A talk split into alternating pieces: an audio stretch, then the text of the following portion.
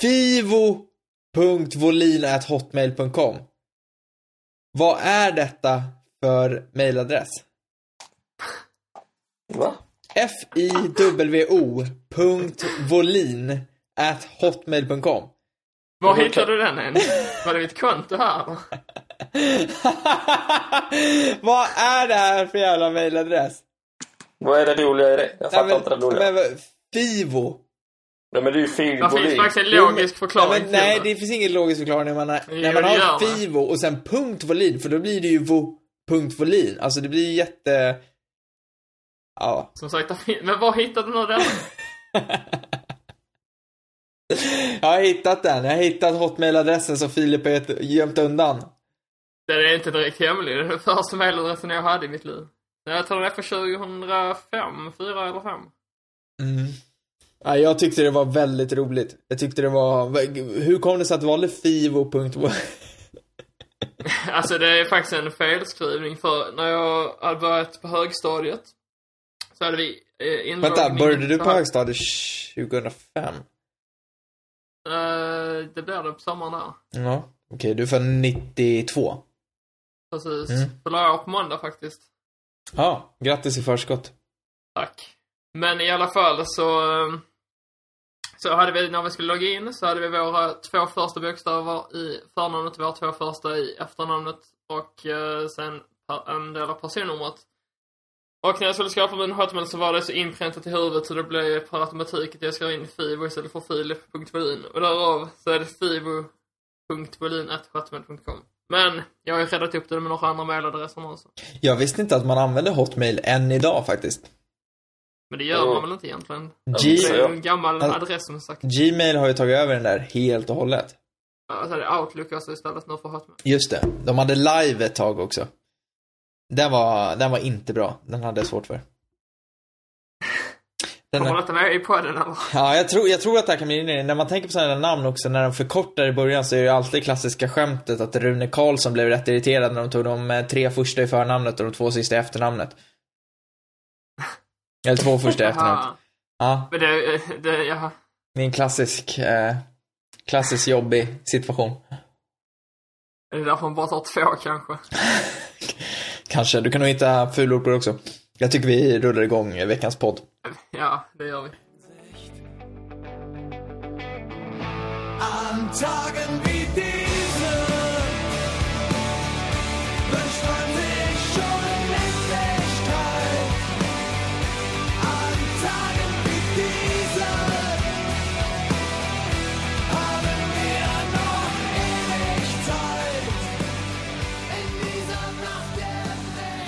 Vilken en tre. Ja, det är, men ibland, eh, ibland så måste man få inleda på ett sätt som eh, inte är eh, varken... Eh, planenligt. Nej, det är inte planenligt. Eh, och jag tycker ändå att om man har pratat om hotmailadresser så tycker jag att steget den första december till julkalendrar, ja, det är rätt rimligt på något sätt. Det är, man... Jag tycker det. Mm, jag tycker det. Eh, Filip, det här med julkalendrar, det, där kan du bli lätt provocerad. Alltså jag är ju upprörd nu, det är jag. Och det är av två anledningar. Dels är det som förra podcasten, men det vågar jag inte ta upp. Sen är det ju då efter det som har hänt nu den första december. Vi kan väl börja med vad som har hänt den första december i julkalendervärlden. Ja, sen kan du be om ursäkt efter det. Nej, men det är ju det är som sagt första december. Tradition enligt stil så är det ju en hel del julkalendrar som florerar nu här runt om, och H S V har ju sin egna julkalender som de har haft eh, ett flertal år. Men i år så har jag bara så himla svårt för att acceptera att man har en julkalender, för när man har inlett så fruktansvärt uselt som man har gjort, då har man ingen rätt till att ha en julkalender. Så de borde skämmas, varenda en. Tre poäng på hösten eh, hittills. Eh, julkalender... har vi faktiskt, det är en ganska stark. Mm, julkalender, det är ju ett snitt på en poäng per månad. Ja.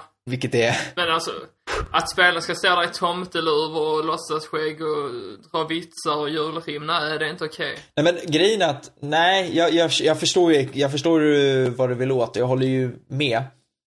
Jag tycker det är bara kul att de ändå ska köra på det, att det ändå är ingen som någonstans sitter och säger att ska vi verkligen köra, ska vi köra den här grejen i år också? Alltså förstår, jag kan förstå att man har en julkalender. Man kanske ska undvika att de är spelare liksom. Hade Magath varit i klubben nu så hade det inte blivit någon julkalender. Det kan jag säga. Man hade haft tjugofyra bilder på sig själv. Kör eh, Borussia Dortmund en julkalender också? Ja, inte, inte sådär eh, som Hamburg gör eh, i alla fall. Men eh, jag vet inte. Hamburg behöver väl lite eh, behöver pigga upp supporterna på något vis. Nu misslyckas man ju ganska fatalt med Filip just då. Man gör ju det. Men, eh, men, men eh, ja. Ja, vad fan. Det känns, ja, inte, det känns inte som det största. Ja, men det känns inte som det största problemet i den här klubben är så att man har skapat en julkalender. Jo, jag tycker nej, att man är nej, så dålig då. Ja, men det kan inte vara det största problemet eller? Ja, men de andra problemen har liksom redan varit eh, noll, noll segrar. Noll segrar. Eh, det är problemet. Ja. Men alltså kan, vad är det Kan du liksom, vad är det exakt som provocerar dig i själva julkalendern? Alltså är det hela konceptet med en julkalender i Hamburg? Eller är det, vad var det som fick dig att reagera så pass negativt? Ja, men det, för, jag vänta, inte, för, bara... för, du, för du fick ett mejlutskick antar jag? Nej, utan jag prenumererar ju på det här H S V Total, alltså egna tv-kanal och sånt. Och där, okay. Där lägger de ut, de lägger väl upp på YouTube och så på Facebook och allting tror jag. Um... Mm. Men det bara när jag fick syn på det så vände det sig i magen på mig. Det, är liksom, det, det passar sig inte i denna situation vi är i nu. Och, och samma sak samarbete med så här pizzaföretag. Så är det en pizzakartong som öppnas och så är det interlandskap i den. Alltså det, nej. Bara oh, gör om och gör rätt. Visst är det också samma pizzaföretag som kör mittringen på hemmamatcherna? Ja, den jäkla smiley. Ja. Det är allt annat än vad man är när man är där. Man har inget smile på ansiktet direkt. Men ändå ska man likt förbannat behöva se skitet varje match. Men vad var det Luke ett fick? Va? Vad var det Luke ett på, julkalend- på julkalendern? Nej, jag har faktiskt inte tittat. Men jag kan väl ja, anta att det är, jo, det är väl typ och... två ungdomsspelare som står i tomteskägg och tomteluva och säger någonting på halvdan tyska. Men bjuds man inte på någonting? Får man inget erbjudande liksom? Nej, det brukar vara en tävling. Man kan oh, vinna och pizza. Bayern-supporten här var kommersiella. Så får... Ja, Bayern skickade ut tjugo procent rabatt på någon. På ja, någonting. Precis. Det är ju det. Alla... Men jag kan, ha, jag kan ha en egen lucka här. För jag har en väldigt kul fakta om Felix Magath som jag inte tror att någon av er har hört innan.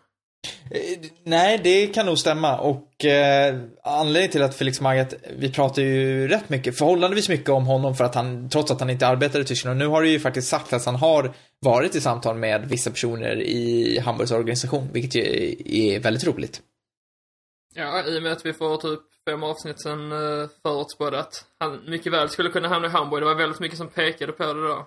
Ja, det ger ju oss eh, lite legitimitet till att fortsätta podda. Att om vi sätter hela den grejen, att vi liksom har tentaklerna ute och känner, känner av hur situationen är. Ja, som, ja nej, men det håller med. Men i alla fall, det jag skulle komma till var att visste ni att tjugohundrafyra så blev Felix Magath utsedd till Tysklands bästa person att bära glasögon.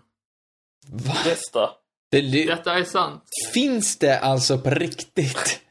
Jag vet inte vem det är som utser detta, men han blev alltså utsedd till... Vad har du för källa på detta? Ja, det har jag faktiskt i form av video. Och det var en video från Bundesligas egna kanal där han bär solglasögon i en match mellan Schalke och Stuttgart på tränarbänken. Och det är väldigt snabba solbriller han har på sig. Jag tycker nästan att jag får länka till detta sen i... Det är inte det snyggaste då alltså. Utan det är snabbaste. Ja, men han har ju vanliga glasögon också. Så det var väl ja. det han uh, gick på. Detta var tjugohundraelva, han hade solglasögon. Det var tjugohundrafyra, han blev utsedd till den bästa.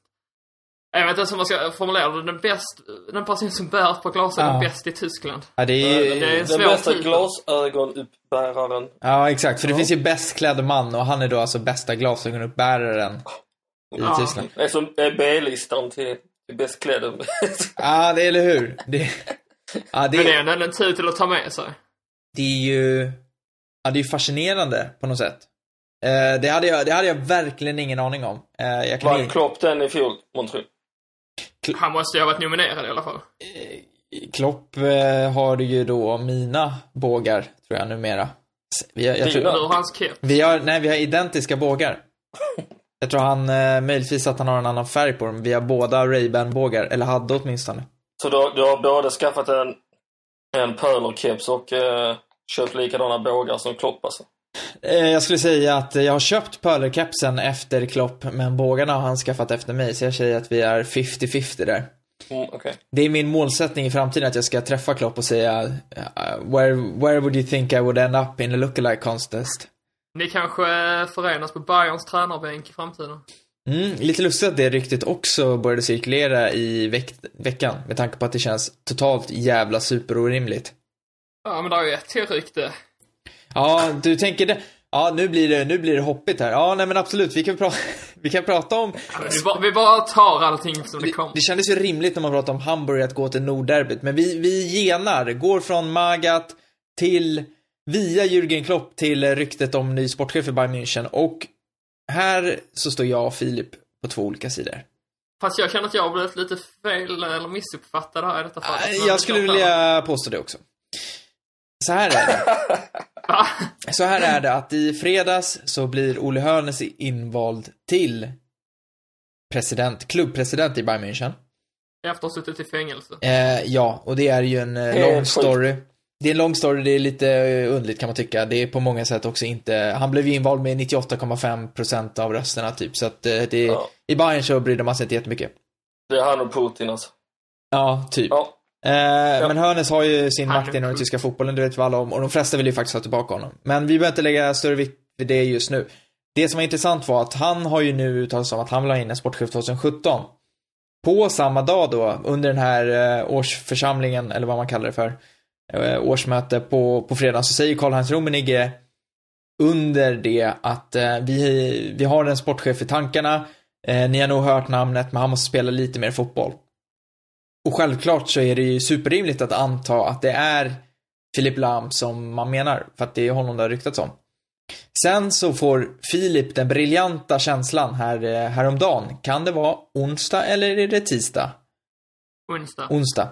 Att eh, då gå ut på Twitter och säga att eh, något i stil med att det är intressant att eh, typ Filip Lahm eh, har eh, blivit upp manad som liksom upptalas som ny sportchef, för det mesta tyder ju på att det blir Max Eberl, alltså det vill säga Mönchengladbachs sportchef.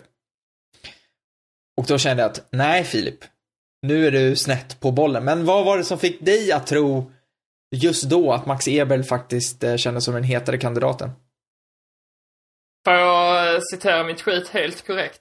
Ja, absolut. Borussia Mönchengladbach sportchef Max Eberl till Bayern München kommande sommar, frågetecken. Intressant när alla trodde på Filip Lahm. Ja, när alla trodde på Filip Lahm tycker jag är en benämning som är...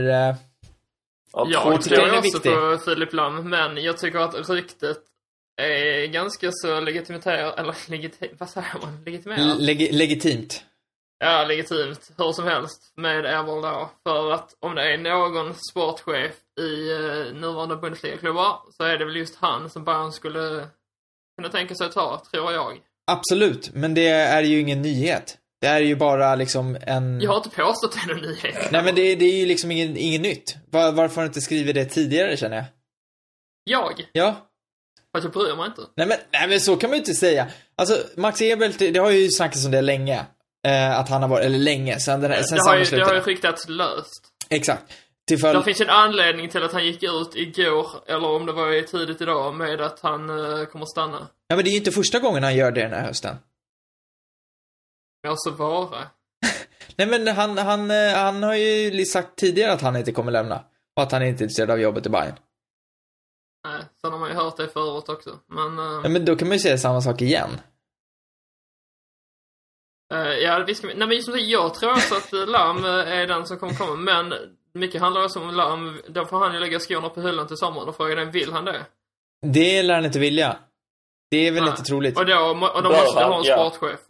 Ja, och jag tror inte det i så fall blir Eberl. Antingen så att man håller rollen öppen och att man fortsatt försöker täcka det på något sätt, om man nu vill ha in Lahm, vilket absolut inte är säkert. Jag tror bara att det är just nu rimligaste alternativet. Och att Eberl möjligtvis, om han nu, om det skulle bli en tvärvändning, och det kan det ju faktiskt bli för att han är bra polare med Ole Hoeneß också. Men vad fan skulle han säga liksom, även om det var aktuellt? Han hade inte kunnat gå ut och säga att det är aktuellt nu, det hade blivit ett jäkla liv liksom. Jag tror också man ska ta hans ord lite med en nypa salt liksom, och han säger att han inte kommer lämna och så vidare. Ska du vara... Ska det vara någon sorts jag... voice of reason? I... Ja, jag skulle säga, nu hör vi en här som står i mitten av det hela som försöker ja, det, för det, jag tänkte faktiskt en tanke om att det kanske blir båda två. Ja, det är inte jag. Är det blir sportchef och land blir, blir någon form av rådgivare eller tvärtom liksom. Som lär sig upp och sen kanske han tar över längre fram. Han är ju trots allt väldigt ung fortfarande. Mm. I, absolut, och det har vi ryktats om. Frågan är om någon av dem skulle trivas med det. Problemet blir här också att Filip blir så glad i hågen av att jag, jag, jag hettas ju upp av det här. Känner att, nej du Filip, nu... nu. Det fanns en anledning till att du kommenterade. Det var för att Noah kommenterade. Annars hade du låtit det vara. Det är alltid likadant. Ja, men det, det kan bli... Han ställde en fråga till dig. Jag var du snabb på tangenterna ja. Av Telia. Du, du, eh, du, han ställde en fråga till dig. Ja. Och eh, jag kommer inte ihåg exakt. Du kunde inte hålla dig borta. Nej, för att det där, nu känner jag att här, eh, det här måste jag faktiskt kommentera. Här måste jag ändå rätta till läget. Det är fel jag har eh, gjort. Och, eh, och grejen är att du då påstår att du leder över mig på något sätt när det kommer till, till att ha rätt information. Och det där... Jag säger fortfarande, Marcus Gistol är inte sparkad. Alltså, den dagen han är sparkad, då kan man säga att du har en över på mig. Ja, men... Alltså de letar ju redan nu ersättare, så det är ju bara ja, en tidsfråga. Men eh, han är fortfarande inte sparkad, vem vet? Hamburg kanske vinna alla matcher i december. Och, eh... Kommer de göra det av dem? Nej, det lär de inte göra. Men om de skulle göra det, då ska du ja, se på honom. Ja, kan vi inte sparka honom. Nej, exakt. Vi ska inte ta ut något i förskott. Men... Men jag leder ändå. Oh, visst. Uh, Filip Lahm, Max Eberl, vem det än blir så behöver Bayern München en sportchef. Det är allt. Svaret har vi ju senast i juni, tror jag. Om det är sagt i alla fall. Ja. Om möjligen kommer det komma tidigare. Och det, om vi nu ska, det har ju märkts att de har saknat en sportchef. Alltså, jag tror inte... Om man nu ska kalla det för en kräftgång eller för liksom en problem resultatmässigt, tror jag... Det är svårt att egentligen säga, säga om hur skillnaden var med Mattias Sammer, men jag tror att de hade legat bättre till om Mattias Sammer hade varit kvar i klubben som sportchef. Ja, det är möjligt. Men, vad är han nu då? Han bara drar. Han är, verkar helt off the road alltså. Han är inte med på kartan någonstans. Ja. Ja. Vad tycker du om det då? Jag? Ja.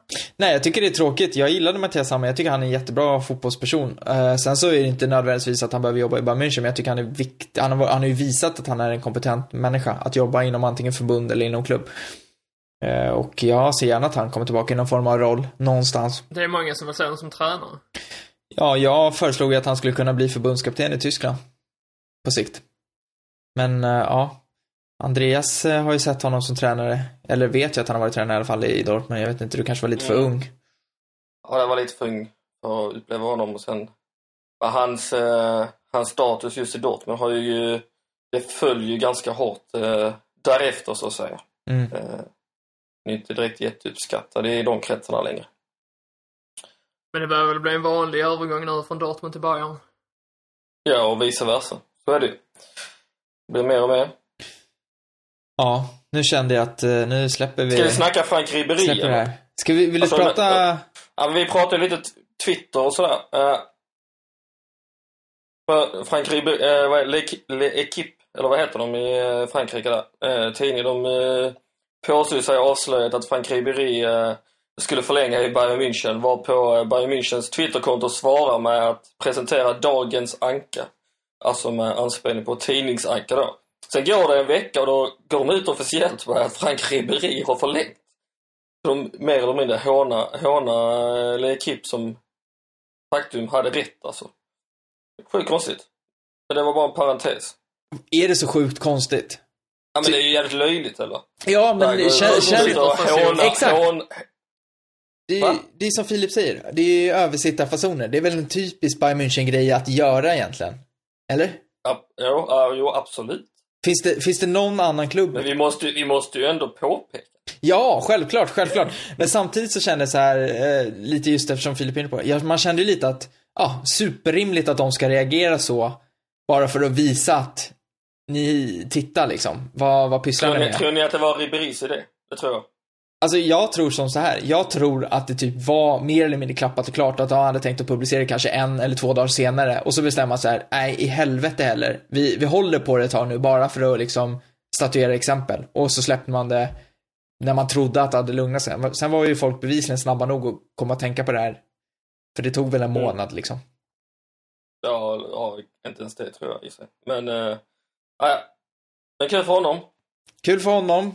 Eh, jag vet inte hur övertygad jag är om att han kommer hålla, särskilt, att det blir särskilt många matcher. Eh, Men han väl spelar ju, han är ju bra. Eller? Han är väldigt bra och han behövs. Ancelotti gillar ju honom. Så, ja, och han gillar Ancelotti. Är Ancelotti kvar nästa år så lär det väl bli lite speltid i alla fall. Släng, ja, så länge han är frisk. Ja, jo. Den parentesen också. Vi kan bli färdig. Nordderbyt, Filip Wåhlin. Ja. Det, du sa ju fem noll om jag inte minns fel. Inför den här mm. matchen. Eh, och eh, jag sa att det kunde sluta tre två. Det slutade två två. Ja. Och eh, hur mår man som eh, Hamburg-supporter? Tog ju ändå ledningen där tre minuter in i matchen om jag inte minns fel. Och sen så small det till igen lite senare. Gregoric med två baljer. Men eh, det höll inte hela vägen. Det gjorde inte det. Som så många gånger förr. Men eh, på... det blev fyra mål i alla fall. Ja. Fast, fast hur många matcher, många matcher har ni haft ledningen i den här säsongen? Eh, fjärde va? Ingolstadt, Bayer Leverkusen, då, nej inte Dortmund, men Hoffenheim och sen nu denna här. Ja. Det är typ lika många matcher som vi gjort med. Ja, det var det jag tänkte. Det är ju imponerande på något sätt bara det. Men, men okej, okay, men hur upplevde, hur upplevde du så här i efterhand? Känns det som att det var en, en spark i rätt riktning eller bara ingenting? Alltså med tanke på att Hamburg ändå hade de bästa lägena och förde matchen eh, mestadels av tiden där så kan man inte tycka att resultatet är så jättekul egentligen. Men givetvis så är varje poäng man tar nu i detta skede är viktig. Så eh, jag får väl ändå vara någorlunda nöjd. Men som jag sagt tidigare så eh, det var ju den här matchen man skulle vinna. Och när vi är inne i december fortfarande inte vunnit en match. Och det känns ju inte vidare bra. Eh, när flyttning kommer ju allt närmare. Men... Eh, nu är det en ny match mot Darmstadt i helgen och jag säger väl återigen att det är den match man måste vinna. Gör man inte det så är man nog rusket illa ute för... Ja, det är helt enkelt dessa matcher mot de mindre lagen som vinsterna måste komma sen för att gå hur det vill mot de andra lagen. Men jag tror som jag sagt att vi kommer ju åka ut så det sjunger om det. Jag skulle säga, precis som du, att är det någon match man verkligen, verkligen, verkligen måste vinna så är det ju en som match mot Darmstadt. Alltså derby, alla ära mot Bremen. Men Darmstadt kommer ju... Det är ju ett, det är ju ett konkurrerande bottenlag, så kommer det ju vara liksom. Ja, det är ju Bremen också, men de har ju några, något bättre spelare. Och det var just de också som avgjorde, eller avgjorde, avgjorde, för det blev ju oavgjort, men det var ju de som låg bakom Bremens mål och att de fick med sig en poäng därifrån. För ser man till vad som väntar för Hamburg så är det ju då Darmstadt borta till helgen, följt av Augsburg hemma, Mainz borta och Schalke hemma. Eh, och sen så inleder man väl ändå hyfsat okej tjugosjutton med Wolfsburg borta och Ingolstadt borta. Det finns ju, alltså skulle man säga så här, efter Ingolstadt borta, då kommer man ju veta om tåget har gått eller inte. Ja, troligtvis. Sen ska man inte glömma hela den här säsongen eh, för två år sedan när Labadia kom in på vårkanten där, när det såg väldigt uppgivet ut också. Så började man helt plötsligt ta poäng, lyckades knipa kvalplatsen och, och överlevde där trots att man låg under fram till den nittionde minuten i kvalet där mot Karlsruhe. Så mirakel har ju skett förr, men jag, alltså man kan inte hålla på att tro på dem heller. Utan nu känns det verkligen som att det är framme vid slutstationen och Och det är bara till att acceptera. Jag är ju inställd på att det blir en nedflyttning så jag undviker nästan helst att det blir en sån här tight avslutning. Utan att man istället skämmer ut sig rejält när man åker ut och så får man verkligen se en grundlig förändring för det är det som behövs. Och det har jag tjatat om tidigare, att man behöver rensa ut.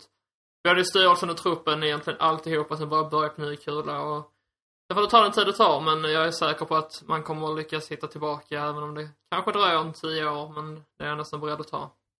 Skulle du vilja att Sankt Pauli är kvar i Zweite Bundesliga om Hamburg åker ur? Eller skulle du må lite bättre av att de faktiskt i sin tur åker ur i Zweite? Nej, jag hade gärna sett dem kvar givetvis. Stadsderbyn är ju väldigt sällsynt den här för tiden. Så det hade jag ju definitivt gjort. Men faktum är att det ser nästan sämre ut för dem än vad det gör för Exakt. Oss nu. Fastän de har vunnit två matcher så... Så ja. Jag har ju tjatat om det mycket, men sportstaden Hamburg mår ju inte bra. Nu under tiden jag bodde där så låg både handbollslaget och hockeylaget ner och så ligger nu båda fotbollsklubbarna där sist i Bundesliga respektive Schweiz, så Det är inte mycket som stämmer på den fronten. Nej, det kan man minst sagt säga. Vi kan bli färdigt. Hörru Andreas, Thomas Tuchel. Hallå. Ja, han, han har varit helt luften mer än vanligt kan man säga. Ja, det kan man säga. Berätta... Eller vi kan väl, vi kan väl börja med att spela det klippet som faktiskt är upprinnelsen till det. Det här är ett litet mästerverk från den presskonferensen som var efter förlusten mot Frankfurt med två ett. Technisch, taktisch, mental, Bereitschaft, komplett. Ein einziges Defizit, unsere Leistung. Von der Trainingswoche angefangen nach dem Champions-League-Spiel bis heute hier zur Leistung, von der ersten bis zur letzten Minute. Eine Leistung, die keinen einzigen Punkt verdient hat. Und äh, zum wiederholten Male, die ganze Saison verläuft in einem ständigen Auf und Ab und es ist äh, sehr unbefriedigend. Så lät alltså när Thomas Tuchel pratade och det var ju mer eller mindre så kritiserar han ju hela sitt lag och man kan se på bilderna att det är en väldigt, väldigt irriterad eh, Thomas Tuchel som säger i stil med att eh, allting i det här laget, eh, all, ingenting fungerade och att hela den här säsongen har varit upp och ner. Vad, mm. Och det här blev ju väldigt, väldigt, eh, det har blivit väldigt, väldigt omtalat. Och det har ryktats om massa saker. Hur mycket liksom, vad, ty- vad tycker du om det här? Du är ändå Dortmund-supporter, hur mycket... Ja. Jag tycker det är jävligt märkligt att det blir en sån jävla stor grej av det, av det här. Det är inte första gången en tränare kritiserar sitt lag skarpt på, på presskonferensen. Det är ju rätt tydligt också när man vinner mot Bayern München liksom, eh, kanske gör sin bästa match på väldigt länge helgen innan och sen gör man en riktigt dålig insats mot, mot Frankfurt då, som visserligen inte är ett eh, dåligt lag så här långt den här säsongen liksom, utan har har varit ett eh, lag som har presterat över förväntan och sådär. Men det var ju eh, första halvlek var ju riktigt eh, risig och eh, sen dröjde det bara arton sekunder in i andra halvlek liksom innan Frankfurt fick sätta målet. Eh, jag tycker liksom Tuchel har helt rätt i det han, det han säger liksom att det var en att eh, spelarna var inte mentalt förberedda för den här matchen. Det var inte lika het som det var att gå in och spela mot Bayern München helgen före och Uh, Frankfurt i sin tur är ett lag liksom med positiv känsla och som ser alla chanser och, och tar poäng och nu när man är i så pass bra form och, uh, det är klart att Thomas Tuchel ska ta, sin, uh, ta sitt ansvar liksom, men om man ser till, till hur han ställde upp i den här matchen så var det inte så att han valde någon uh, B elva. Många kritiserade honom för att han valde att placera Marco Reus på bänken i i den här matchen, men han gjorde liksom sin första match på, på väldigt länge mot, eh, mot eh, Legia då när han gjorde hattrick. Och, den historiska Legia-matchen. Ja, åtta fyra och eh, Champions League-rekord i antalet mål då. Mm. Eh, och det fattar väl vem som helst att man kan inte spela Marco Reus nu nittio minuter varje match, för, framförallt detta med tre dagars eh, vila och man måste ju se riskerna att han kan bli skadad igen och det är någonting vi inte vill så är det ju det. Eh, Och såklart så fanns det liksom möjligheter att kanske spela Dembele istället för Ramos och så vidare från start, från start men det var inte det som, som föll här utan det var, det var helt enkelt en riktigt isel insats och kändes, kändes faktiskt inte som att spelarna tog matchen på allvar i det här fallet. Och, uh, Mario Götze är en annan som, som verkligen brann till mot Bayern München och faktiskt var rent ut sagt katastrof i, i Frankfurt. Får jag liksom, om man säger så här då, jag kan ställa, och det, du får gärna också liksom komma med dina inflikningar på det Filip, men om det hade varit Jürgen Klopp som hade gjort det här, tror ni att reaktionen i media hade varit likadan? Nej. Nej, det tror inte jag heller. Han är så älskad. Ja, han kommer med allt. Är det där skon klämmer? För det är lite det jag är ute efter. Tror ni liksom, är det, är det helt enkelt att man försöker hitta, tror ni det så? Tror ni att det finns någonting som skarvar i Dortmund, någonting, eller kärvar, någonting som gör att det inte riktigt är en intakt relation mellan Tuchel och laget eller klubben eller så? Eller var liksom var... Ja, men jag tror att, jag tror att Tuchel han är, han är en, en tränare med jävligt mycket rutiner och, och regler liksom och eh, g- ganska lättretad också eh, och är det något, jag tror liksom att media med det älskar går in och, och med, med personer och tränare som är lättretade så älskar de gå in och, liksom, och stöka till emellanåt. de lyckades, gjorde de det på Klopp så fick de ju bara ett skämt eller ett smile tillbaka liksom. Eh, det var liksom inte lika spännande att göra det där på något sätt. Och samtidigt som Klopp också hade, han visade ju på resultat direkt liksom, och, och kom snabbt fram som en, liksom den stora tränarstjärnan på något sätt. Tuchel har ju på sin sida fortfarande mycket liksom att behöva bevisa rent sportsligt i Dortmund då. Det är såklart så att med, med tanke på hur den här säsongen är inlett så att vi inte har lyckats utmana Bayern München framförallt då, så är det ju också så att media liksom börjar leta leta runt efter möjliga ersättare ifall det är så att Dortmund skulle liksom fundera på att byta tränare till, till sommaren eller till och med tidigare så. Tror du att de skulle kunna tänka sig att byta ut Tuchel? Nej. Inte, absolut inte. Det beror på hur våren går liksom. Går ja, en, absolut.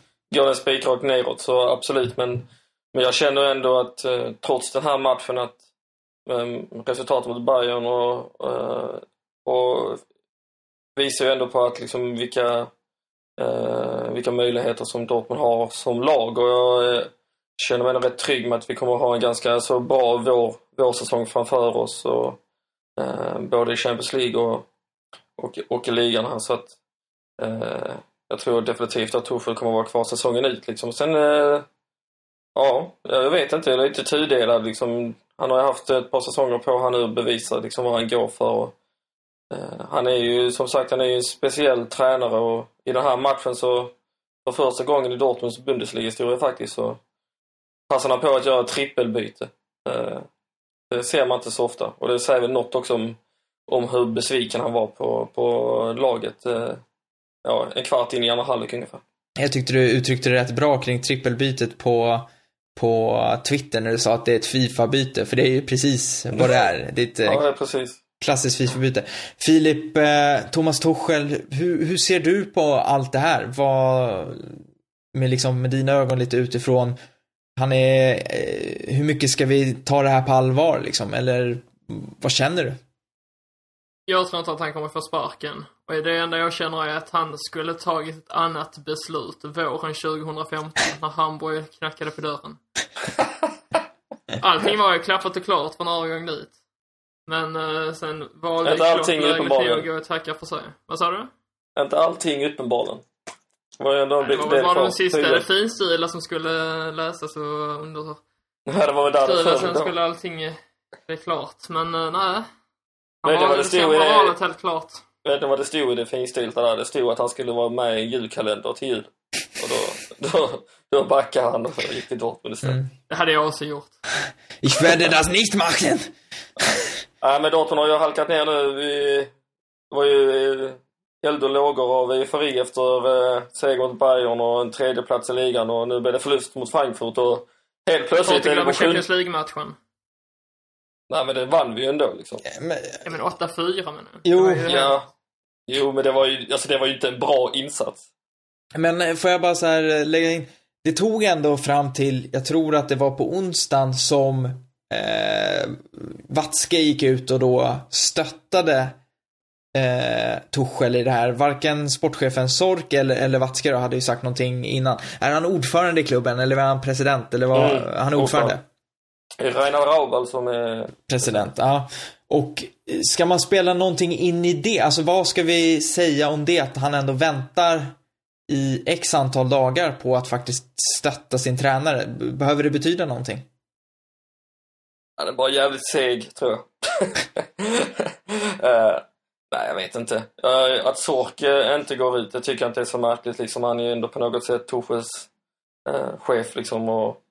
Och han har ju också blivit rätt hårt kritiserad själv också under tiden liksom, och kanske inte är den första att gå ut och kritisera någon annan. Eh, nej, men man tycker väl kanske att någon ska gå ut och, och ge Tuchel stöd, stöd också. Sen tror jag att Watzke är lite så. Han vill inte, han vill ju gärna vara bundis med spelarna också.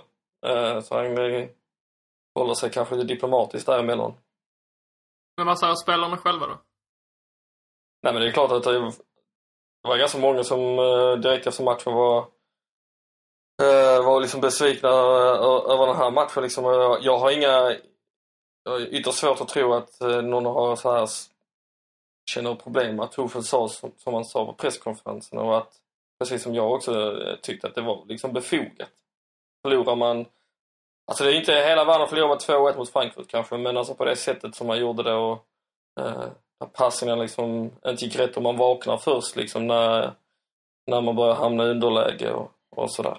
Men, och det kändes ju verkligen som att nu var man på gång efter slaget i Bayern då tidigare, att nu hade man mm. verkligen raka spåret mm. in i guldstriden igen, och så skjuter man sig själva i foten direkt efter. Så det är klart ty, ty, att Tuchel är sur. Ja men precis, och alla var ju förbannade. Jag var ju svinförbannad för den här flusen, tyckte det var, var extremt onödigt. Däremot så får man ju säga att Dembélés inhopp var ju glädjen i, det, i den här matchen liksom, och man kan också undra varför han fick börja på bänken då möjligen, men han gjorde ju strålande inhopp och, liksom, och kunde ju gett oss en poäng i alla fall, men det visar också att det räcker inte med spelare som är på tå i matchen, utan det krävs ett helt lag. Men jag tänker bara så här som en liten sista grej med Tuchel kring just hans beteende. Det, dels är det ju inget unikt. Han har ju varit irriterad förut på presskonferenser då under sin tid i Mainz. Det är inget konstigt. Det sägs ju att det ska finnas lite missämja mellan Tuchel och spelartruppen. Det, det är ju en sån där rykte som alltid kommer upp. Han har ju chefscouten, eh, Miss Lintat, eh, får ju inte vara i närheten av honom längre. Och sådär. Kan det här, alltså är det här, hur fungerar det här på sikt? Är det skadligt? Kommer man liksom, hur ska Dortmund kunna arbeta sig vidare om det faktiskt är så att han är svår, svår att jobba med? Ja, det är svårt. um... Ja, nej, men jag förstår, det är en jäkla, det är en vag fråga, men liksom men, eh, alltså, jag, jag tror att spelarna är med, med Tuchel liksom. Eh, de är ändå varit med honom ett tag nu, de flesta av dem, och eh, Dembélé hade ju lite anpassningssvårigheter i början liksom, och det kan också delvis ha berott på eh, på Tuchel liksom. Eh, och några spelare har ju också haft extremt svårt att att ta plats hos honom. Eh, eh, men jag, alltså så länge spelarna är med honom så, så räcker det liksom för för eh, till slut för eh, resultat så att säga. Eh, det är inte så jävla viktigt vad media tycker heller liksom. Eh, Som sagt så är det, så länge han säger samma sak som spelarna förhoppningsvis också tycker, så, och framförallt vad fansen tyckte efter den här matchen, så, så känns det ju ändå rätt på något sätt. Du, du tror att fansen, eller du känner att fansen är på Tuchels sida? Ja, alltså om man ser på den här presskonferensen, absolut. Det var ju, det var ju riktigt risigt liksom, inte en pass rätt till andra halvlek liksom. Nej. Eh, som ni nämnde, de, Dortmund hade spelat mot eh, Bayern München, vunnit med ett noll, Lega Warszawa åtta fyra, och sen så förlorar man mot ett Frankfurt med två ett. Dortmund gör en dålig insats, men man ställs också mot ett Frankfurt som är betydligt bättre än det Frankfurt vi såg förra säsongen, som nu är uppe på tjugofyra poäng om jag inte är fel ute. Det var... Och i Frankfurt så finns ju bland annat Alexander Meier, eller hur Filip? Ja du, Fußballgott ska jag säga. Vad är det som har gjort att Frankfurt fått den här fantastiska utväxlingen på så extremt kort tid under Niko Kovač som tränare? Vad ser du som så här nyckeldelar i Frankfurts eh, fantastiska formkurva? Nej, men det är väl just Niko Kovač känns det som. Jag trodde, jag trodde du skulle säga det är just Alexander Meier. Han är ju alltid given. Utan honom hade de ju inte ens funnits kvar. Det hade ju inte Eintracht Frankfurt varit en förening. Ja, det är nog, det, ja, han hade varit en förening, men de hade nu fan inte varit i Bundesliga om inte Meier hade funnits där en gång i tiden. Så är det nu. Men, eh, nej, men det är jättesvårt att sätta ett finger på, för inför säsongen så tippar jag att de kommer näst sist i tabellen. Jag, jag tyckte att truppen hade blivit svagare. Nu får vara väl imponerande inte. Men, ja, ja. Förlåt, nej, förlåt. Jag ska egentligen inte avbryta, men jag tänker bara, kan du göra någon koppling till vad Frankfurt har gjort rätt som ditt Hamburg kanske inte har gjort? För de kommer ju ändå i en liknande situation någonstans eh, ur grunden. Ja, alltså nu är ju Kovač ny tränare som då slutet på förra säsongen, så jag kan ju inte säga att man har gett honom en, en ärlig chans direkt. Nog för att man har gjort det så tidigare, men han lyckats ju hålla kvar klubben, och det hade känts konstigt om de hade sparkat honom, även om det var många som tyckte det, att man skulle göra det, inklusive jag faktiskt. För jag tyckte inte att han... Det kändes inte som att han var rätt man på rätt plats då, men tydligen så är han ju det. Och det är väl just det att man har gett honom den chansen, och spelarna som har kommit in har gjort det bra samtliga, mer eller mindre. Och... Nej, det är väl som är så mycket annat den här säsongen och i övrigt med Tyskland. Det är så svårt att sätta ett finger på det, för helt plötsligt så Vad sker det? Förra säsongen så slogs man då för överlevnad och fick kvala. Nu är man med i toppen och slåss om Champions League-platserna, och nästa säsong så förvånar man inte om man är nere i botten igen. Det är ett sånt svänggäng, och vi har sett det hända med andra klubbar också. Freiburg, Augsburg liksom, så det är ett sånt lag varje år nästan. Mm. En teori jag har är att eh, det var ju inga monstervärvningar och sådär i, i somras liksom. Däremot har man värvat, alltså utökat laget och på något sätt få till en, en konkurrenssituation om eh, om positionerna, inte minst för Alexander Meier och med, med Harry Seferovic och Breno Mirogot och så vidare liksom. Eh, kanske, det känns ju som att det är, det är inga nya stjärnor som kliver fram här i, i, i Frankfurt liksom, utan det känns som att... Utom de, Fabian. Ja, Marco Fabian, som för övrigt, bra, som för övrigt skällde ut domaren i lördags i, eh, han fick en varning precis vid, vid halvtid, så sa han, gick ut i mikrofonen då. See the replay, så skrek han till, till, till domaren. Men han är ju en riktigt, en riktigt spännande spelare som, som eh, tås att följa. Det är, svår, det är svårt att inte tycka om honom alltså. Nej, han har ju verkligen varit imponerad och de har gjort väldigt mycket på Fabian. Men Frankfurt uppe på tjugofyra poäng. Det känns ju också, vad jag var lite kritisk till själv var ju Niko Kovač, med tanke på att hans... Han har ju egentligen en ganska stor brist på erfarenhet som klubblagstränare. Visserligen förbundskapten i Kroatien och varit i, eh, i Salzburg och sådär. Men det känns som att allt det här som jag trodde skulle tala emot honom, det vill säga att det var en ny tränare eh, med för detta defensiv mittfältare, säkert intelligent spelare men med hårda nyper, att det kanske skulle funka på kort tid under våren men att det inte skulle funka på sikt.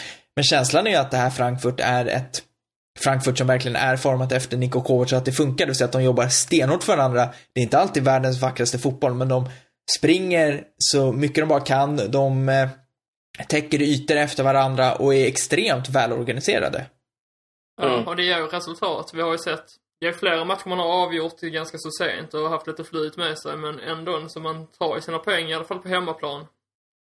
Där är man oerhört starka, och jag har svårt att säga att det skulle bryta så tvärt bara, så... Även om det inte räcker till en Champions League-plats, så absolut kan det bli en Europa-plats med tanke på hur många av de andra lagen som går trögt nu. Det tror jag inte jag. Jag tror att de rasar under strecket faktiskt. Eller under rasar, strecket? Rasar. Ja, under, under, under, nej, under Europa-strecket. Men det är ju för att de andra lagen... Det är inte omöjligt. Nej, absolut inte. Nej. Men Filip, bara för att göra lite så här koppling igen till Hamburg, om du fick, om du fick, som fick välja ut en sak från det som Frankfurt har gjort eh, under, ja, sen i våras liksom, med tränarbyte sådär och all, all, all, du får räkna in vad som helst, men du får välja en sak som de har gjort som du skulle vilja se att Hamburg gör, och det är liksom, och gärna med lite utvecklat svar, vad, vad skulle det i så fall vara? Vinna. Ja, det är ingen lätt fråga du ställer mig så här på uppstuds. Jag sa som det, jag kan inte riktigt hitta en, eller peka ut någonting som Frankfurt gjort specifikt för att det ska gå så här bra. Mer än då att man har trott på Kovač och låtit honom ha fria tyglar här. Men nu sparkade man Labadia redan efter fem matcher. Det var ju kanske lite tidigt med facit i hand här. Ja, nej, jag, jag vet faktiskt inte. Kanske man skulle gett då... Labadie chansade lite till låtit honom. De gjorde en bra match mot Bayern München som vi alla minns, trots att man förlorade där. Kanske det hade varit något, någon form av en vändning där. Det vet vi inte. Det kommer vi aldrig få reda på heller. Men eh, man gjorde sig kanske om honom lite för tidigt. Även om jag propagerade för att man skulle göra det då. För jag tyckte inte han kom någonstans. Men eh, det har inte blivit bättre med Gistel direkt. Så. Jag säger mm. det i så fall. Och jag tycker det är ett uselt svar, men, ja, men det... jag vill tänka på den här frågan lite längre om jag ska hitta ett bra svar. Ja, och det, du får gärna tänka på det. Tänk på, med glädje kom upp. Du får gärna tänka, för det har jag tänkt att vi ska göra någon av de här veckorna, att du ska få komma med liksom din trestegsanalys av vad Hamburg måste göra för att rädda kontraktet i liksom en väldigt punktlig form. Men angående Labadia, det som också är alternativet, och det är ju sån här grej, det är ju alltid, man kan göra det här med liksom svart eller vitt. Hade man inte sparkat honom, behållit honom, så finns det ju inget, alltså vi vet ju inte hur det hade gått. Och då kanske man hade suttit idag och sagt, fan vi skulle ha sparkat Labadia tidigare. Alltså det är ju det, är ju det där spelet med tränare som man, det, det kan man ju aldrig säga om, om det är rätt mm, eller fel. Nej, sen var det inte så många tillgängliga då heller. Det var ju, exakt. Det är just, uh, när det ändå kommit några, det heter Häcking till exempel, det jag kunde tycka var intressant att se. Men sen vet jag inte om han är riktigt i rätt person för det Hamburg-laget nu. Men på sikt tror jag att han hade kunnat gjort det ganska bra där. Ja, och där, nu ska vi inte gå in på Wolfsburg så, men där ser vi också en klubb som har gjort sig av med en tränare och det har inte skett någonting eh, åt det bättre, skulle jag påstå, i Wolfsburg. Det är ju ofta att man hoppas på en snabb lösning, men eh, det är ju verkligen en chansning man tar. Ibland funkar det, ibland funkar det inte. Vi kan kolla på... Hamburg själv har det ju inte fungerat i alla fall. Det, det skriver vi upp på listan redan nu. Till nästa vecka, då ska vi göra en utvärdering av tränarbytena och vad vi tycker att de har gett för effekt. Vi kan bli färdig. Sista segmentet eh, som vi brukar köra, vem är spelaren? Jag tycker att det är dags att eh, glida in i den banan faktiskt, för att nu börjar vi komma upp mot en sådär lite drygt fyrtiofem minuter och eh, det här segmentet tar ju olika lång tid beroende på. Jag har varit lat den här veckan, eh, ska jag säga, men eh, vilket betyder att vi kommer inte ha några påståenden, jag kommer bara ha två faktan om spelaren, eh, för sån är jag. Men i vilket fall, spelaren då som vi sa förra veckan, det var ju en spelare som då hade brasiliansk härkomst. Han hade spelat i Grêmio, Bayer Leverkusen, Roma, Juventus, Real Madrid, Milan och Santos. Och eh, ni båda listar ut det här rätt snabbt och är inte helt ute och cyklar. Mm, ja. Det var ju mest vad de säger när klubbytena för min del. Ja, och eh, det är då en spelare som var till typ hur många storlag som helst. Så det blev, och bara ett lag i Tyskland, så man förstår vad det handlar om. Mm. Och eh, vem hade vi då? Eller? Emerson. Emerson, ja. En av eh, tre brassar i Bayer Leverkusen på den tiden. De två faktan jag har tagit fram på Emerson är att när eh, inför V M tjugohundratvå så var ju Emerson tänkt som lagkapten. Han, var ju, han pikade ju lite då. Han var ju typ tjugosex år. Var tänkt som lagkapten i det brasilianska landslaget. På den avslutande träningen inför turneringen i Sydkorea. Vad hände då? Jo, Emerson ställer sig i mål på en träning och eh, börjar kasta sig. Och kastar sig och faller fel, vilket gör att han, eh, axeln går i led och han missar hela turneringen som Brasilien vinner och han får se den hemifrån, skadad. Med axel i linda. Det är schysst. Vilket år sa du, vilket år sa du att det var? tjugohundratvå. Då skrev ju Tyskland i finalen. Ja. Jag känner, känner ju igen det här med om det var han, men jag säger väl lilla ja då. Jo då. Jag chansar på att det var han. Jo då, det, det var Emerson. Och eh, sen så kan jag också säga att när han väl såldes från Leverkusen till Roma så såldes han för en rekordsumma av fyrtio miljoner D-mark, vilket idag skulle motsvara lite drygt tjugoett miljoner euro. Så typ en halv Hummels. Ja, exakt. Lite drygt så. Och eh, den, ska jag säga, den uppgiften var svår att hitta för alla uppgav olika. Så att, eh, men eh, det, det här fyrtio miljoner verkade vara det mest gångbara. Men Emerson, vad har ni för minnen av honom som spelare? Att han inte hade så mycket hår. Nej, det är ju sant. Nej, jag sa direkt. Jag såg honom ju inte direkt i Leverkusen. Han har mest minnen från hans tid i Roma egentligen och... och... han var som, ja, det var ju som sagt hans storhetstid kanske man ska, ska säga liksom. Mm. Men det var ju, jag har ju aldrig följt italienska ligan så där jättenära, så jag har ju inte direkt några så här personliga eh, kopplingar till, till denna man.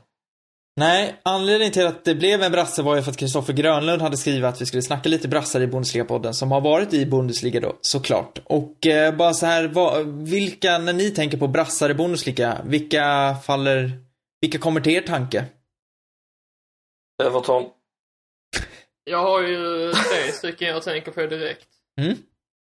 Och det är ju... Jag vet att du vill säga den här, men jag säger det ändå. Säg Roberto. Ja. Vi ska gratulera till sin första ligatitel i Brasilien, fyrtiotvå bast. Palmeiras. Precis, spelade både för Bayern München och mitt kära H S V och var fruktansvärt bra i Hamburg trots att han var gammal redan då. Han var väldigt, väldigt, väldigt fin fotbollsspelare. Ja, vilken fysik alltså. Ja, verkligen. Helt otroligt. Sen minns jag Thiago Neves i Hamburg som jag nu har pratat om tidigare på den, tror jag. Han var väl som... usel, va? Ja, men precis. Brassen som skulle bli den nya Raffael van der Vaart. Och det var ju Raffael van der Vaart riktigt bra när han gick till Real Madrid. Men eh, spelade nio matcher totalt. Vägrade att gå ner från arenan till träningsplanen. Och för ni som har varit i Hamburg, ni vet ju hur nära den ligger. Utan han ville bli körd i en golfbil. Och han bråkar, han vägrade värma upp och han vägrade vara med på lagfoten och han vägrade vara, ställa upp så här välgörenhetsuppdrag. Han vägrade vara med i julkalendern.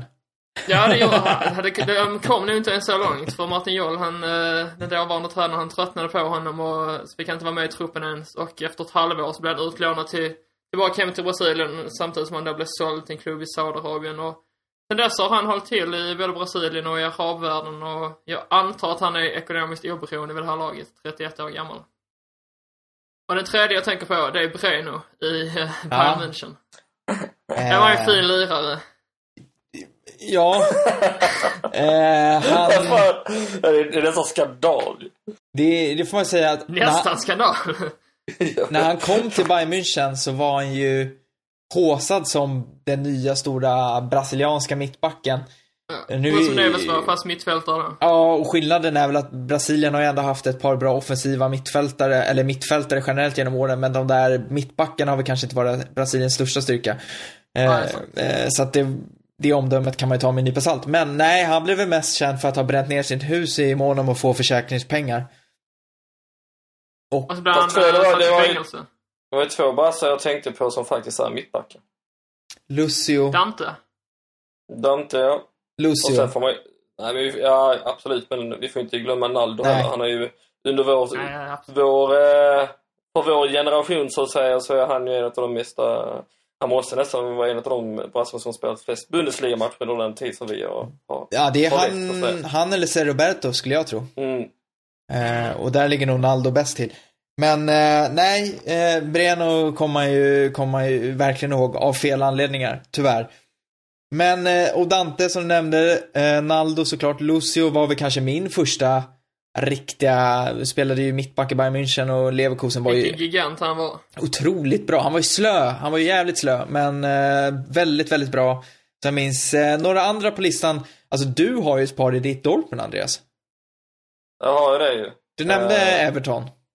Ja men precis, Everton kom ju, kom ju i början på tvåtusentalet liksom och blev ju en, en eh, publikfavorit så i och med att han var en eh, jävel på att göra mål liksom. Sen så försvann han ju ja, ganska plötsligt egentligen, bara efter några år liksom. Och, eh, han kom ju väldigt tidigt och vi hade ju i, eh, i samma veva Marcio Amoroso då. Eh, som också, det var ju lite brassetid i, i Dortmund just på den tiden. Amoroso eh, var väl ändå den stora stjärnvärvningen när han kom? Ja, precis. Jag vet inte hur... hur det var ju också så att Dortmund då, det var ju på den här tiden de verkligen skulle satsa liksom, och sen så när han, där fick han ju gå när Dortmunds ekonomi gick i, gick i stöpen liksom. Men en, de två var ju fantastiska spelare liksom på, på sin tid som kanske inte har varit lika bra i det moderna. Men det finns ju en som är större än båda de två tillsammans i Dortmund-kretsar, det är ju Leonardo mm. Dedé då.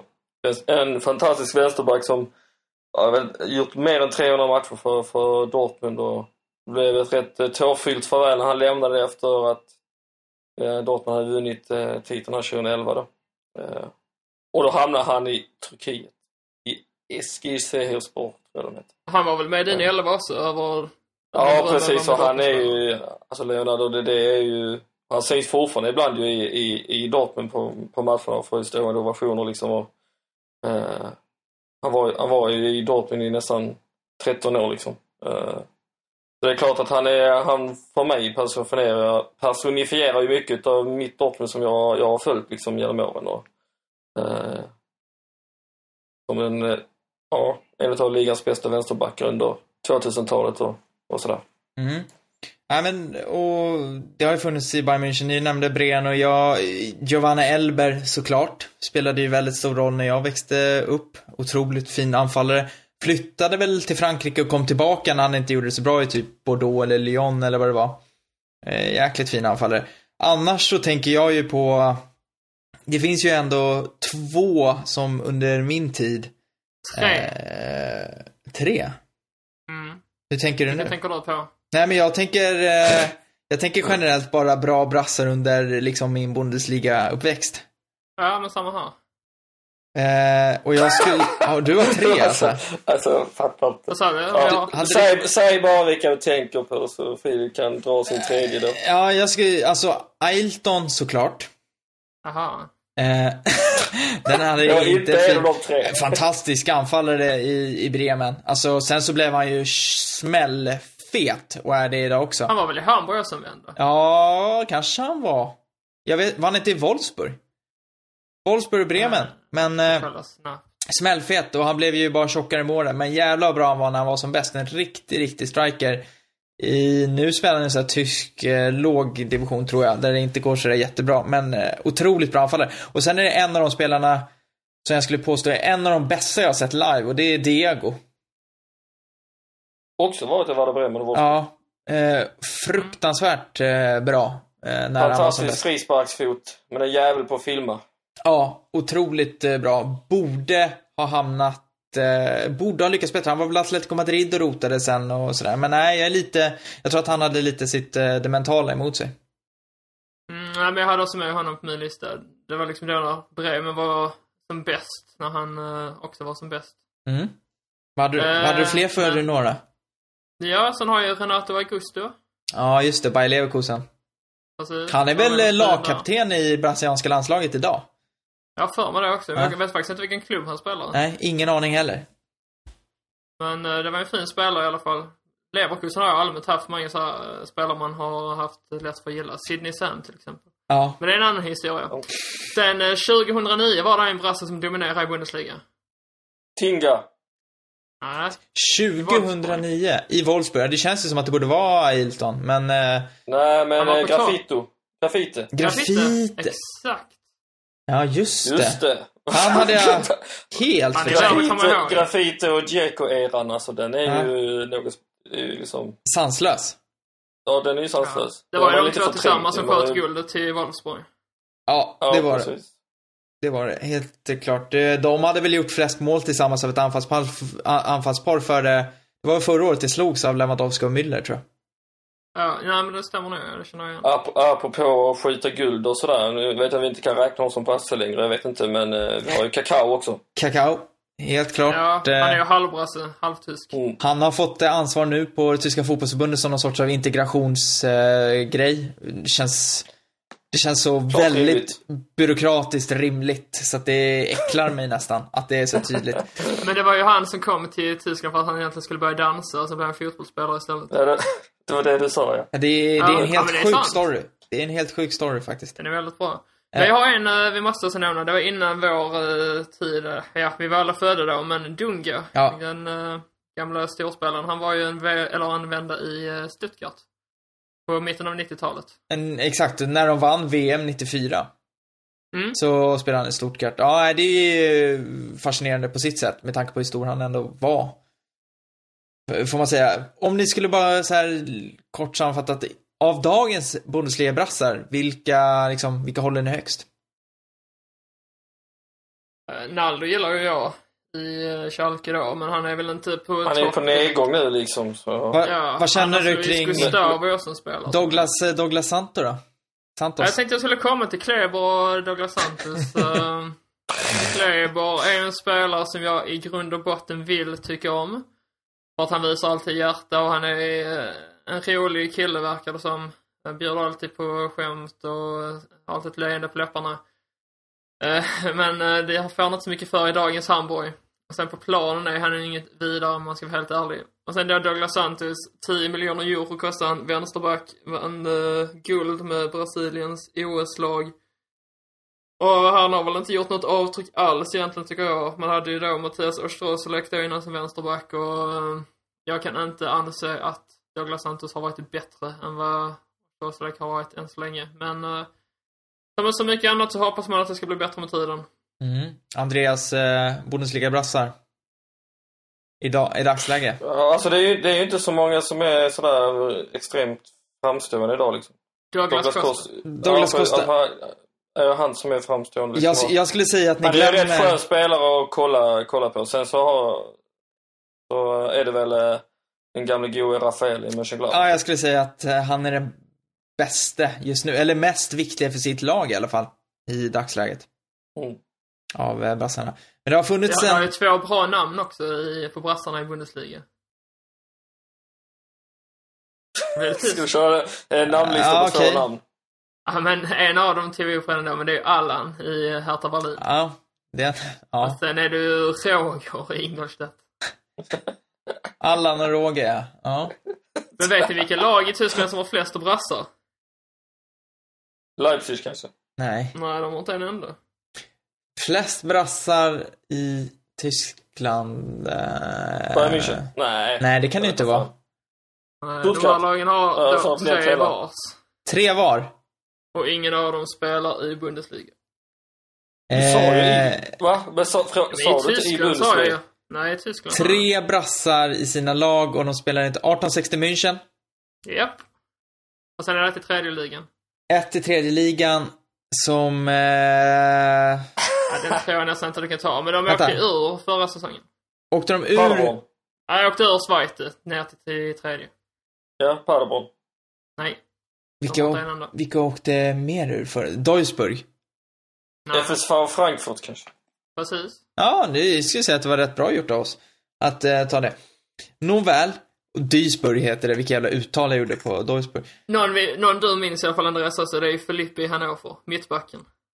Ja, precis. Oh, vilket, ja. Och sen så ersatte de honom med Marcello som mittback där, och han var inte bättre än han. Men var det inte så att Filip lånades ut till Besiktas och Besiktas lånade ut Milosevic, yes. eller Milosevic till um, i Hannover? Det, det, det är sant, det stämmer. Men nu är han tillbaka i Hannover. Ja, och, och jag är inte jätteförvånad. Marcello, nej, och Milosevic är i Darmstadt. Precis. Mm. Vi... Nej. Ja, och jag ska ju också avsluta med att säga att det fanns faktiskt, de två första brassarna kom till Tyskland redan nittonhundrasextiofyra. Mm-hmm. Och det var Sesse som spelade för Köln, och så var det Raul Tagliari som spelade för eh, Meidericher eh, S V. Eh, ingen av dem blev särskilt lyckad. Men eh, det har funnits eh, ett, en drös med brassar. Jag tror att det är en bit över hundratrettio stycken som faktiskt har eh, funnits i Bundesliga genom åren. Så att eh, en bra relation där till de brasilianska fotbollarna i Tyskland. Mm. Absolut. Emerson var veckans spelare. Nästa veckas spelare har en eh, betydligt eh, kortare lista av eh, klubbar. Den lyder nämligen så här: Werder Bremen, Bayern München, Werder Bremen. Åh, oh, det hade ju kunnat vara Pizarro med det. Nej, det, det är inte Pizarro. Eh, alltså det måste ju finnas fler. Nej, säg som bara har de två klubbar. Ja. Och i det den känns som att han gick till Bayern, lyckades inte och så återvända till Bremen. Kan eh, vara så. Eller så gick han till Bayern och lyckades jättebra och varvade ner i Bremen. så, så tror jag det. Ja. Uh, Ni får, ni får suga på den karamellen, och sen så lämnar vi er med att säga att eh, följ oss på sociala medier. Ja, vi ska tacka också för... Eh, vi ska ta- jag höll på att glömma det, va? Ja, jag höll på att glömma det. Och sen så ska vi också tacka för alla som nominerade oss till det här podcastpriset. Eh, nu, eh, det, det värmer, även om vi inte gick vidare. Nej, tyvärr inte. Nästa år, då jävlar i det allihopa, ja, då, då tar vi det. Då, då tar vi det. Sociala medier, Twitter, Filip, var eh, hittar man dig? Man hittar mig på snabel och volym med nolla istället för O. Varför heter du inte snabel av Fivo? Det är en bra fråga. Jag, jag ska tänka på det. Uh-huh. Kanske vi har ett namnbyte. Kanske vi har någonting för en uh, vadslagning längre fram, att jag får byta namn om jag förlorar. Återkoppla. Jag har ju döpt om mitt, uh, mitt eget bolag nu till Pöler. Pöler Media. Oj. Ja, stort. Det är inte bra för Pöler Media, va? Ja, helt okej. Ni kan väl säkert slå det på Ratsit eller vad som helst. Andreas, vad heter man det på Twitter? Snabla Andy Holm. Och mig hittar ni på snabla A T Nilsson. Och nu lämnar vi er med lite Tottenhåsen. Ciao. Ciao. Ciao.